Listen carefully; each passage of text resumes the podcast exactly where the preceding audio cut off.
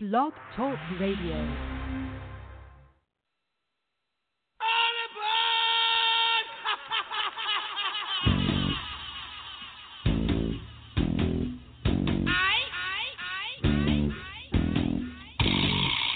Welcome to NCMMA Radio.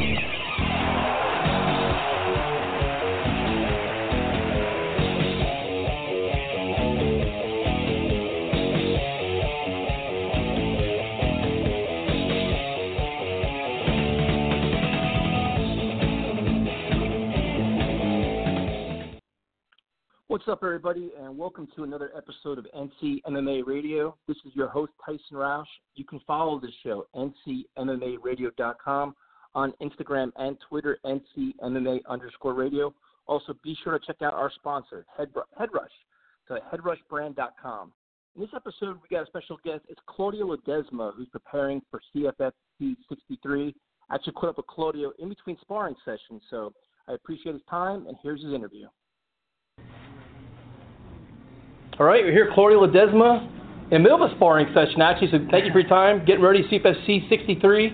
How you feeling, man? feel great. Like always, you know, I uh, got an awesome team around me, awesome coach, Nick pushing me, make get the best out of me, you know. And you're coming off a big win, too, an impressive win, man. What did you learn from that fight?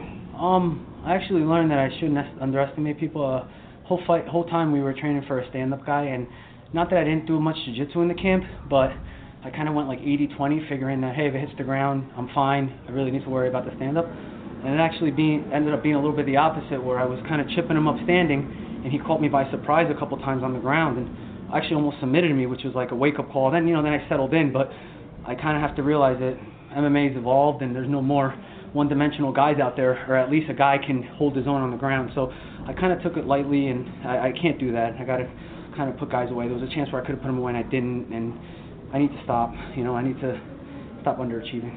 Hey, man, a win's a win, though. You're building on that, and you're, you're training hard as hell, man. We see here. What kind of things you work on? You said the sport's evolving, but there's so much to work on. How do you even like organize all that? Um, I just have to. The, the biggest part is, it, it's funny like to even say it, but like find the guy that I wake up in the morning and I don't want to go with. Like in my head, I'm like, fuck, I really don't want to go with that guy. Actually, go out and go with that guy, you know. And one of those people is Ricky. Like, I swear, every morning when I'm teaching, I teach jiu-jitsu from 9 to 10:30, then 10:30 spar starts at 10:30. Like 9, 10:25, I'm look, looking at the wall and hoping he didn't show up today. And then he shows up, and I'm like, damn. Um, but guys like that, you know, that I don't really want to go with, they're gonna kick my ass. I that's what you have to go for, so that when you get in the fight situation, it's nothing new. And I kind of the last couple fights, I've had that mentality where I'm like, all right, this guy's not gonna do anything to me that my training partners aren't. You know, Shorty and and uh, Cody and Ricky and Warren, people like that aren't doing to me. So I have to kind of just kind of confront the the. Yeah, no doubt. I, I can't take the easy way out, you know. Are there, do you watch a lot of fight tape of your own fights and of other fights? Um, I watch. What I always do is my fight. I watch it once, and make a couple notes, and then I never watch it again. Um, my opponent, same thing. Watch him once as soon as like this contracts are signed, and I know it's going to be him.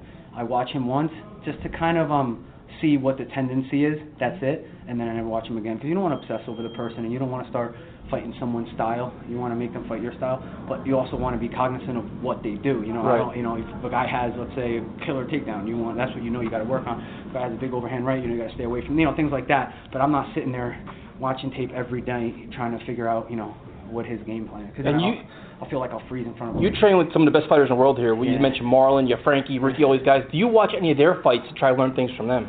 Yeah, it's, it's kind of funny because I I actually obsess over like all those guys' fights. Like I watch a lot of Frankie, definitely Frankie's, um, Ed, Ed, uh, Edson and Marlon.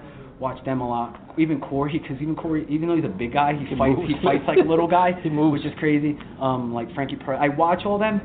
Um, one because they're where I want to be. Two because they're the best at what they do.